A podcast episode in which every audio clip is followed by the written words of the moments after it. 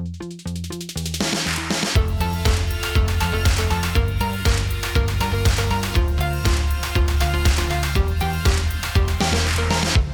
to the Loop Ventures podcast. This is Gene Munster. Today I'm joined with Dr. Kevin Luhman. He's a professor of astronomy and astrophysics at Penn State University and a renowned astronomer for having discovered both the third closest solar system, now called Luhman 16, and the coldest brown dwarf star ever found, which too will soon bear his name. Today we're going to talk about how astronomy impacts our everyday lives the realistic probability of humanity visiting the moon and Mars in the next decade, and finally, an insider's view of Elon Musk and SpaceX. And with that, we bring you Dr. Kevin Luhman. Kevin, welcome to the show. Thanks. Glad to be here. So, Kevin, I'm old. I'm 50. It's been a long time since I've been in school. And I would love just a refresher course for you to just define astronomy for us. Oh, astronomy is the, the study of the universe. So stars, planets, galaxies, the overall universe. It sounds like a massive line of studying, a massive body of work, literally and figuratively too. Yeah, what encompasses a, a huge range of phenomena from planets, asteroids, comets, up to the universe as a whole. So embarrassed to say I've never met an astronomer. So I would just love to find out a little bit more about who you are. So it would be fascinating for you to think back when you were, let's say, in elementary school. I'm just curious, how would you describe maybe a sixth, seventh, eighth grader, who you were and what your interests were back in that age group? So as far back as I can remember, when I mean I was even in grade school, I was already interested in astronomy. And one big influence for me was my brother, who's six years older when he was young, he was also interested in the topic. And so I picked it up from him. When we were both kids, we both were interested in becoming astronauts, but then we eventually realized that wasn't really very realistic. And so uh, we focused on astronomy instead. And how would you kind of express that, or how would you pursue that curiosity around astronomy? Did you have many telescopes, one telescope? Do you remember what age you were when you started to stargaze with a little more curiosity? Yeah, like six, eight, ten. I was already really interested in the topic. My brother had a telescope and we used that from time to time. By the time I would get to six or, or like 10 or 11 o'clock in the evening, I would already be too tired and would just want to go to bed. But so I wasn't really very good at staying up all night to watch the stars. So it's, it's really wasn't about maybe watching stars when you were younger. It was probably more just studying them and through different ways of studying them versus looking up in the sky. Right. I mean, for me, one big influence was the documentary Cosmos by Carl Sagan. So that was released in the early 80s. And so both my brother and I really enjoyed that. Fascinating. And I'm curious, what's your brother doing? Well, he also obtained a PhD in astronomy, but he eventually left the field to become an analyst that does defense related work. Okay. We call that the dark side, I guess, but Right, right. It's fascinating that you are when you said you had that shared interest, you've carried it for both your lives. I appreciate the dedication to something that is such a mystery to us and the average person as well. And a question why should the average person even care about space or astronomy? Well, astronomy tries to address some of the most fundamental questions of humanity, like the origin of life, the origin of Earth, the fate of life on Earth. Are we alone in the universe? Sorts of questions that almost anybody find appealing.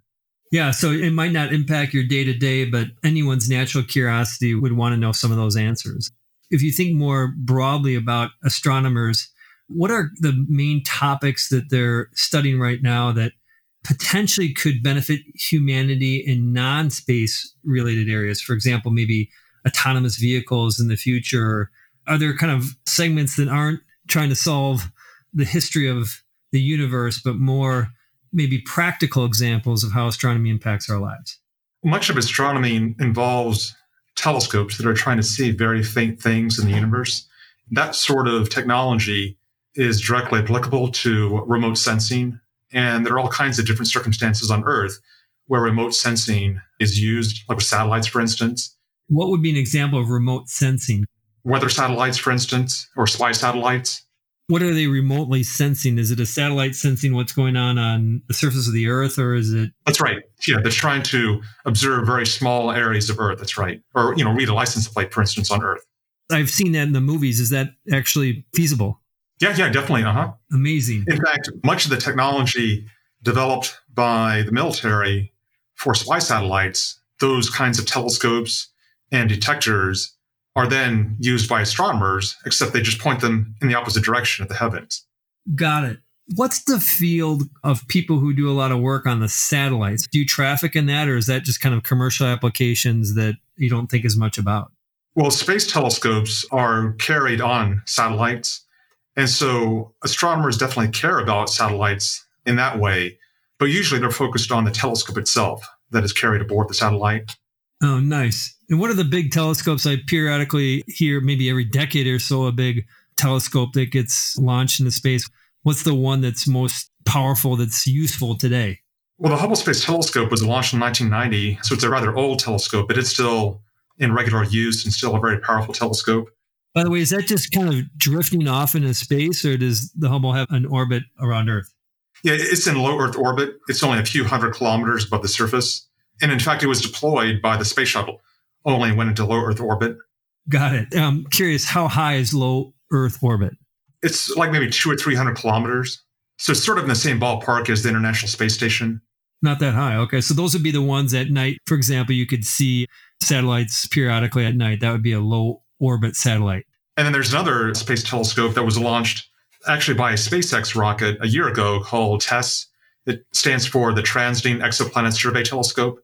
That's a telescope that's focusing on searching for planets around other stars. So, Kevin, we were talking about low orbit satellites, and I'm curious is that what we're seeing? Is sometimes on a clear night, you can see those objects that are quickly moving around in the sky? Yes, that's correct. So, satellites in low Earth orbit can often be seen with the naked eye as basically small dots of light that quickly move across the sky over a period of maybe 10 minutes.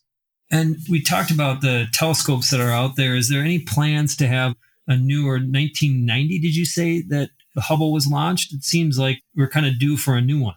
That's right. Yeah. So the next major observatory that's going to be launched into space is the James Webb Space Telescope.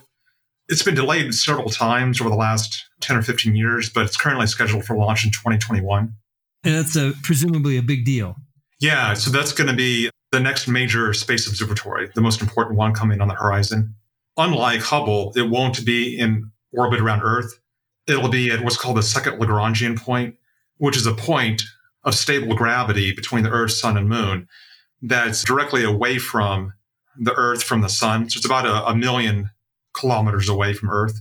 Is there any way to try to illustrate how much more powerful or the quality of the images that we're going to get from this new telescope? We often measure the power of a telescope based on the size of its mirror, because if the mirror is larger, it can collect more light and see fainter things in the universe. So, for instance, Hubble has a mirror that's about 2.4 meters across, whereas this new telescope, James Webb, will have a mirror that's about six and a half meters across. So it's almost three times the diameter and therefore almost nine times this, the collecting area. Amazing. Is that kind of one way to think of this will be nine times as strong? Basically, it will see stars that are nine times fainter. And you've spent a lot of time looking at stars. In fact, you've had some discoveries in the sky. And were you using the Hubble telescope to make those discoveries? Actually, I was using a different space telescope. This one was called the Wide Field Infrared Survey Explorer. The acronym for it is WISE. And this was a, a telescope that mapped the entire sky at infrared wavelengths. And using that infrared map of the sky, I was able to identify some very close neighbors of the sun that no one had seen before. That's just amazing. I'm curious when you made that identification, what's that moment like? It was very exciting. At first, I thought I must have stumbled across something that was already known. I thought that surely something this close must have been found already. But sure enough, it was previously undiscovered is there a like a third party that you go through to make sure that in fact it has not been named or discovered there's a, a database online of all stars and galaxies and planets that have been published before and so i just went to that database and plugged in the coordinates in the sky of this object and checked whether anything near there was known previously and there you go. You had a, a, discovery, one that I'm sure I will never make in my life. And the best part about this is that discovery and that naming will live on forever, which is really incredible to say that you actually did that. Yeah, it was very exciting. And is there any monetary value to these kind of discoveries? Not really. It helps with promotion. but otherwise, nothing direct. Yeah, that makes a ton of sense. You cannot talk about space, at least here in the US, without talking about NASA. Don't hear a lot from them these days. I'm curious, what are they up to? Well, there's still a lot going on with Mars. So, Mars is one of the most important targets for NASA in the solar system. And so, Mars Curiosity, the latest rover to arrive on Mars a few years ago, it's still in operation. And NASA has a steady flotilla of missions planned for the next decade. Missions to Mars. Right, missions to Mars, yeah. And so they'll be sending a, a vehicle up there, not a human, though. That's right. So all the spacecraft over the next decade will be unmanned probes. That's right. Okay.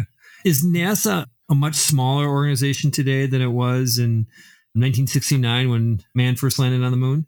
In terms of the share of the total federal budget, yeah, the share of the budget is much lower today than it was in the 1960s.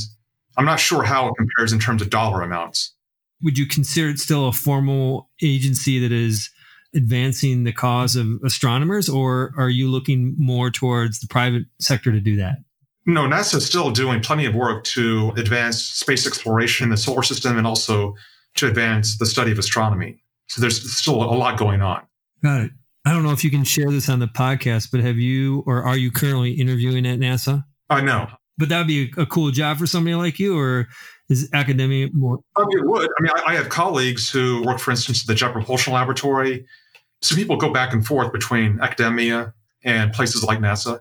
I'm curious if you go out for a beer with somebody from JPL, for example, and yourself, what do you talk about? We talk about often the upcoming missions, especially the, the astronomy missions, the new telescopes that are being planned for the future. Incredible. Talk about Mars too? Sure, the spacecraft that are visiting Mars, also the new space telescopes that will be launched, especially the telescopes that search for planets under other stars. And I'm curious, maybe just in terms of human exploration space, and we'll start with a body that is uh, surprisingly close. That most people I ask this question a lot to random people in my life: uh, How close is the moon? They think it's millions of miles away, but of course, it's just a chip shot called 250,000 miles away. And I'm curious: Are there any plans to go back to the moon, maybe for tourism's sake, or how do you think about humans returning to the moon? Well, there's a lot of debate about whether NASA should return to the moon, whether it should try to develop a base there and use the moon as a launching point for going on to Mars. And it's not really completely settled as far as what the long term outlook is for the moon. I mean, some people feel like it's not worthwhile to go to the moon because once you go to the moon, you still have to escape the gravity well of the moon if you want to go to Mars. And so some people feel that it would be better simply to leave straight from a low Earth orbit and go directly to Mars. Got it. And the tourism aspect of the moon, are people with credibility talking about making that a reality, or is that just kind of a dream at this point? Yeah, I think it's still a dream at this point. And just from a technology standpoint, it would just seem that be pretty easy to get back to the moon. Is that accurate, or would it, would it take a? There would have obviously have to be some tooling for that mission, but it would seem like we could do that with one hand tied behind our back. Is that accurate? Yes, it would be relatively straightforward for us to return to the moon, to send humans to the moon again. One nice thing is that any trip to the moon can be relatively short. It could be just days or weeks. As you may know already, one of the big difficulties in sending humans to Mars is that the journey would be a few years instead of a few weeks.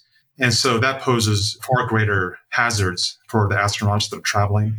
Maybe we could try to put a finer point on the difficulties here that we're talking about, the scale of difficulty, scale of one to a 100. How hard is it, uh, 100 being extremely difficult? How difficult is it to return to the moon from a technology standpoint?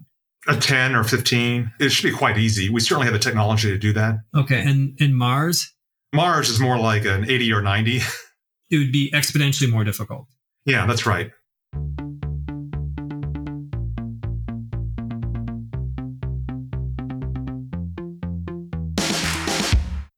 Besides just the distance, can you kind of conceptualize what the main approach is or the main methods that people are talking about getting to Mars? I've done a little bit of reading on it, find it fascinating. Can you talk a little bit about that? Well, uh, a human journey to Mars would involve a one way trip of probably eight months and then a few weeks or a few months staying on Mars and then another eight months back. And so this is a journey of about two years. And one of the main obstacles to sending humans to Mars is what's known as cosmic rays. Cosmic rays are protons and neutrons, basically atoms, that travel through space at very high speeds, often at a large fraction of the speed of light. And these particles can pose a danger to any living tissue that can damage DNA and lead to the development of cancer and other diseases. And so the question is, how do you protect astronauts against these cosmic rays for upwards of two years? And that's one of the huge obstacles that really hasn't been solved. I had no idea. Would you need that protection on the surface of Mars as well, or would it just be en route? Yeah, you would need the protection on Mars as well. On Earth, we have the atmosphere of Earth and the magnetic field of Earth act as a shield. When astronauts go to the moon, they're only exposed to that radiation for maybe a week, so it's not a big deal. But on Mars, the atmosphere is very thin and there's no magnetic field. And so you have very little protection against those cosmic rays, even on the surface of Mars. And so on Mars, you would have to build some sort of underground habitat to use the soil as a shield against those cosmic rays. And there are no materials on Earth that we've known that can provide that level of protection? We do. So, in theory, you can build a, a ship that has thick enough shields to protect against that radiation. But the difficulty is that that makes the ship much heavier and much more expensive. So, basically, there's a trade off as far as the expense of the mission and the degree of safety for the astronauts. So if you don't mind the astronauts developing cancer five years after they return, then it's much cheaper to send them to Mars. But if you want them to lead a full and healthy life, then that's going to require a much more shielding and a much more expensive mission. Kevin, can you remind me what again is the name of this conundrum that we're talking about? How do we refer to this? It's called cosmic rays. Got it. Cosmic rays consist of atoms, nuclei of atoms that are traveling through space at very high speeds. These are particles that are produced both by the sun and they're also produced by distant supernova explosions elsewhere in our galaxy.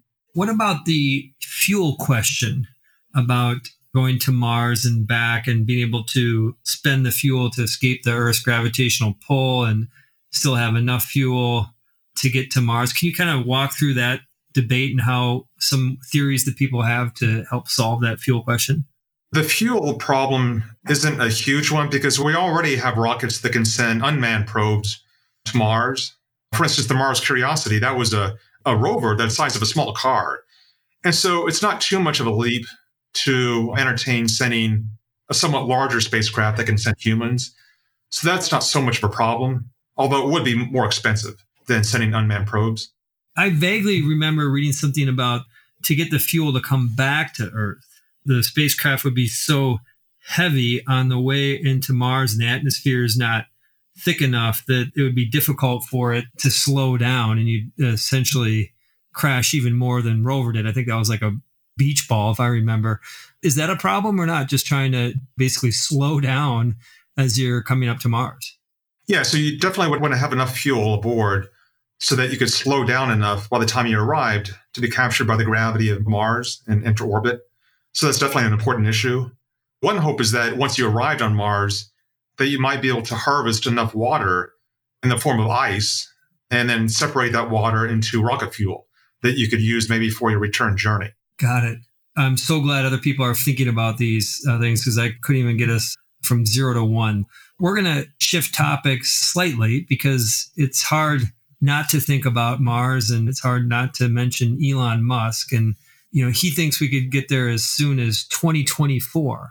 And curious what your reaction to that target is. I think it's great to be ambitious in targets of that kind, but I think it's probably not realistic. I think it's unlikely that we'll have humans on the way to Mars in only five years. It's kind of hard to believe. So, for perspective, NASA, in its current plan, it doesn't expect to send humans to Mars until about 10 years later than that. Okay, so call it 2035, for example. Right. What's your sense on that target? Do you think that's a reasonable target or is that even a stretch? I think that's realistic. Uh, as long as NASA has sufficient funding for it, I think they could do that. Is there question about where the funding of NASA lies on this project? Is this something that every administration you gotta you're a little bit white knuckled to get funding? Well, currently NASA is slowly developing the groundwork for sending humans to Mars, but they haven't actually received concrete funding from Congress to actually start developing such a mission. That makes sense. I sure hope that gets funded just for humanity to have something to shoot for. I think that's important. I'm curious what your high level thoughts are about SpaceX. Yeah, it's very exciting. And they've done a lot of great work in terms of their rockets and you know, that they're now on the verge of using their rockets to send humans to the International Space Station.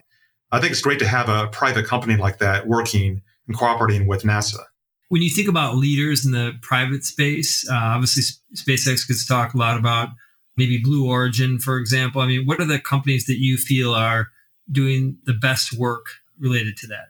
Well, actually, SpaceX is the main one that I'm familiar with. That's not an area that I follow closely. So mostly what I know is just what I read in the, in the papers about SpaceX. Okay. If you had a chance to ask Elon Musk any question related to space, what would you ask him? I would ask him how he plans to protect his astronauts on their journey to Mars from these cosmic rays. What does he have in mind as far as protecting them from that? Kim, we're going to wrap up with a rapid fire questions to conclude here. And so I'm just going to jump right in if you're ready. Sure. All right. Scale of one to 10, 10 being the highest. How much do you love Star Trek? 10. And your favorite character? Data or Picard? And why is that? I'm not sure. It's hard to articulate a reason. Same question, uh, scale of one to 10. How much do you love Star Wars? Seven. Can you stargaze for fun, given the fact that you observe stars for a living? I can. I like watching for meteors during meteor showers, but actually, I don't too often. And what would you do if you weren't an astronomer? That's a good question. Uh, I would probably be an engineer, I think, or maybe like an archaeologist. And what are you curious about right now? Whether there's life elsewhere in the universe. Any unusual habits that you have that you want to share with us? No, I don't think so. And final question What are the three things that our listeners should remember about astronomy? Well, astronomy provides a unique view of the universe and a unique view of Earth. So, one is that the Earth is something of an oasis of life in the universe, and that I think that it provides additional perspective as far as protecting Earth and the life on the planet. As far as uh, two and three, I mean, there's so many things I would like people to know about astronomy the oasis, Earth as an oasis, is an amazing thought that has never crossed my mind. That's powerful. Yeah, I mean, so we, we've explored all these amazing worlds and moons in our own solar system, and they're all unique in their own ways. But so far, there's only one that has life on it. And so, really, it drives home how special Earth is. Well, maybe on that note, we will wrap it up. It truly was an honor, Kevin, to get a chance just to advance my IQ slightly today and I appreciate very much taking the time and also your dedication to studying all that you do. It's most helpful. Thank you. Sure, no problem. My pleasure. Thanks for the great questions.